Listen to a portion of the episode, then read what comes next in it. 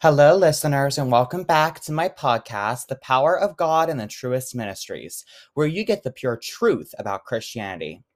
It is Monday, January 24th, a little bit afternoon. We are going to be reading today's daily devotional for January 24th. January 24th, the Lord is at hand. For the Lord himself will descend from heaven with a cry of command, with the voice of an archangel, and with the sound of the trumpet of God. And the dead in Christ will rise first.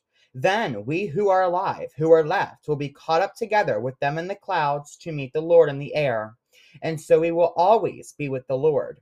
Therefore, encourage one another with these words. He who testifies to these things says, Surely I am coming soon. Amen.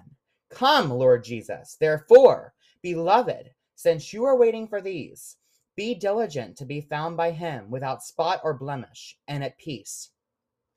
Abstain from every form of evil. Now may the God of peace himself sanctify you completely, and may your whole spirit and soul and body be kept blameless and the, at the coming of our Lord Jesus Christ.